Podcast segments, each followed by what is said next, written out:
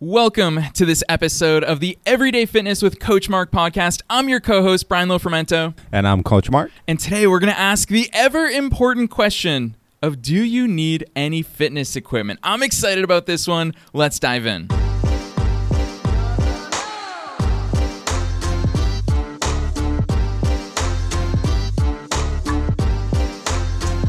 All right, Coach Mark, another episode. This is a big one because I feel like you've kind of cornered your space and you're the guy that says no equipment needed. But I know that it is a complex topic, so take it away. I want to hear your thoughts on it.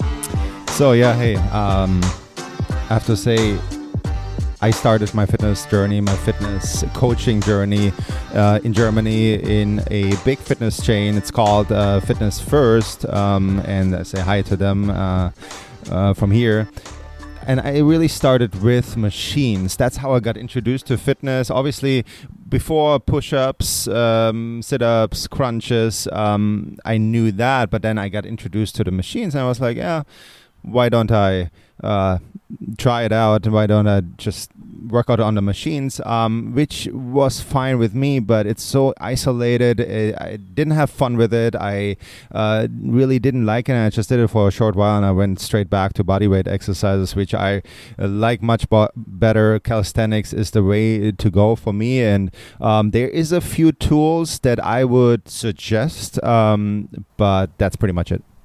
It's interesting because every single time I'm going to pick on Marshalls for a second. Marshalls is fantastic at when you're in the checkout line, they put the coolest gadgets there, things that you would just spontaneously buy. And I feel like the reason why we as just normal people turn to these fitness equipment and these fitness machines is because they they sell you the promise of making things easier and quicker. It's kind of the quick hits that everybody wants, easier and quicker. And so when I see those things, particularly at Marshalls, they have those little gimmicky things that, for example, you hold on to both ends of it and it's a wheel, and then you just roll forward and roll back. And those are your ab workouts. Those really get at your core. Do those work, or are you just outright saying they may work, but you don't need them? Well, what's your take? I must say you picked the the right one, and I love the ab wheel. I had it myself, and I used it. I still use it sometimes. I, I get it out for my body weight exercise, body weight workouts, and the app in general works for me. It's a really cool tool, uh, but there's so many that are just not necessary. I don't want to list them right now, but there's so many that are just not important to use um, because I think, and that's what I always said, the only machine that you really need or the only fitness tool that you really need is your body, um, and then you can do any any fitness exercise, anything that you can imagine you can do. Um, and I use uh, another one, or uh, let's say let's put it uh, that way. I use two actually, which is one is the pull-up bar. Uh, it's really important. Or you can use any bar. It doesn't um, have to be a pull-up bar that you hook onto uh, your door frame, uh, but it can be anywhere in outdoors, um, wherever you find a bar you can pull up yourself. And then there's the TRX, the um, total resistance exercise. Um, the TRX is one of my favorite, all time favorite fitness tools because um, you really um, go into different planes of motion. You can use your your body in a, in a different way, and it's all body weight exercises, and it's just a supportive tool. It's not where you um, sit on a machine in the gym and you don't ever engage your core uh, and you just press something forward uh, or you pull something back and nothing in your core is really engaged. Um, that really forces you to engage your core, to engage your whole body, and that's what I like about it. Yeah. so Marshall's got you as well, didn't they? Uh, yeah, in the past for sure. The the ab wheel. I mean, that thing. They must do I the right had marketing. it in Germany. I must say. I don't know where I got it from in Germany, but even there, and they had it. That's so funny that that's the one that I picked. For everyone listening, we did not plan that. That is literally the random example that I gave from the checkout line at Marshalls. And so you mentioned TRX bands, and I know that you've been a fan of TRX bands in the past. Talk to us about some of those things that you have used, but also, Mark, I want to push you a little bit further and talk about why you've kind of phased those out of the way that you work with yourself and the way that you work with your clients. So yeah, in the past when um, I started personal training in the in the US, I basically just bought the TRX because I thought I'm to be outside a lot. Um, I can hook it up anywhere. I can hook it up on a tree. I can hook it up any structure that I that I find, um, and really um, get an effective workout in. And I really just love the TRX because you can do 300 exercises, four or 500 exercises, uh, depending on how creative you are. Um, for example, you just uh, put your feet into the straps, you're in a plank, you can pull your knees towards your elbows, go in a push up, um, called the atomic push up, which is such a challenging movement in general.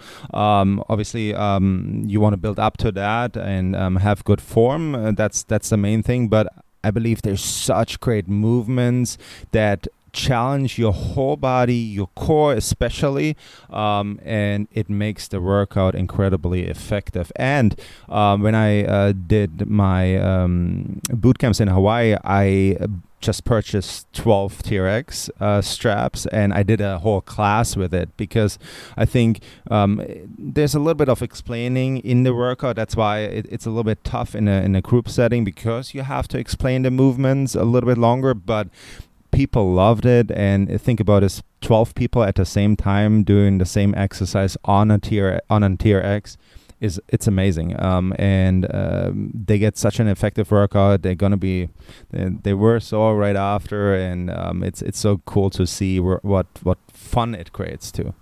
Yeah and, th- and that's my question to you. I think it's a natural question at this point which is to ask you do you view this exercise equipment, we're obviously using TRX bands as an example in this episode, do you view it as something that is essential to working out, or is it a supplement, or does it give you tangible gains over not using any equipment at all? Well, it depends on the exercise again. Um, I believe um, in bodyweight exercises, and um, think about this. Um, let's say you can do a push up, okay? Push up can be a challenging movement for you in the beginning.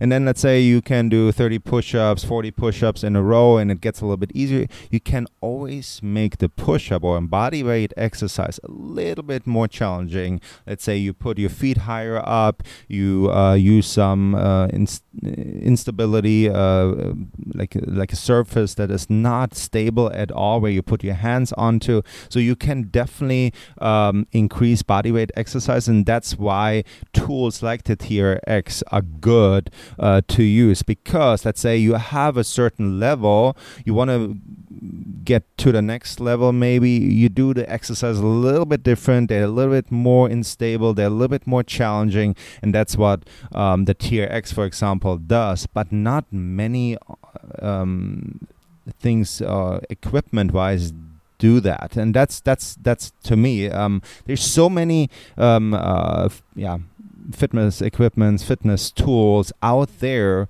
that are not effective um, and you use them and you don't really feel it and or some just use it wrong or um, yeah that that's the key i think with the trx which is a really easy invention actually um, you get an effective workout because it challenges your body in a different um, yeah different plane of motion different uh, muscles I like that. And obviously, Mark, I think the word you say the most on our podcast is effective. You say effective about a million times every single episode. And I know how to you, fitness isn't just working out, yeah. it is effective workouts. And there's a big difference. And you've talked, and we've got episodes about what an effective workout looks like to you.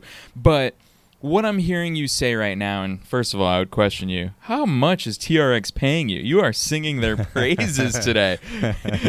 so, the the thing that I hear is that TRX will help you have a more effective workout by introducing that mm-hmm. instability, mm-hmm. by adding additional resistance, or by taking mm-hmm. your balance in a different way. And that's also why you like the mm-hmm. ab wheel. Absolutely. It sounds like so with that in mind, my question to you is what are some good examples other than TRX? I'm going to take you off their payroll. What are some other examples? We've got ab wheel out of you, TRX bands, any others? Because when you talked about adding instability to your workout, immediately I thought to myself, well, what if I do what I already do, but I did it on one of those half exercise Absolutely, balls? the BOSU ball. yeah, like is is that a good solution? Mhm, Absolutely. Um, that's what I used too, um, especially when I worked in a gym.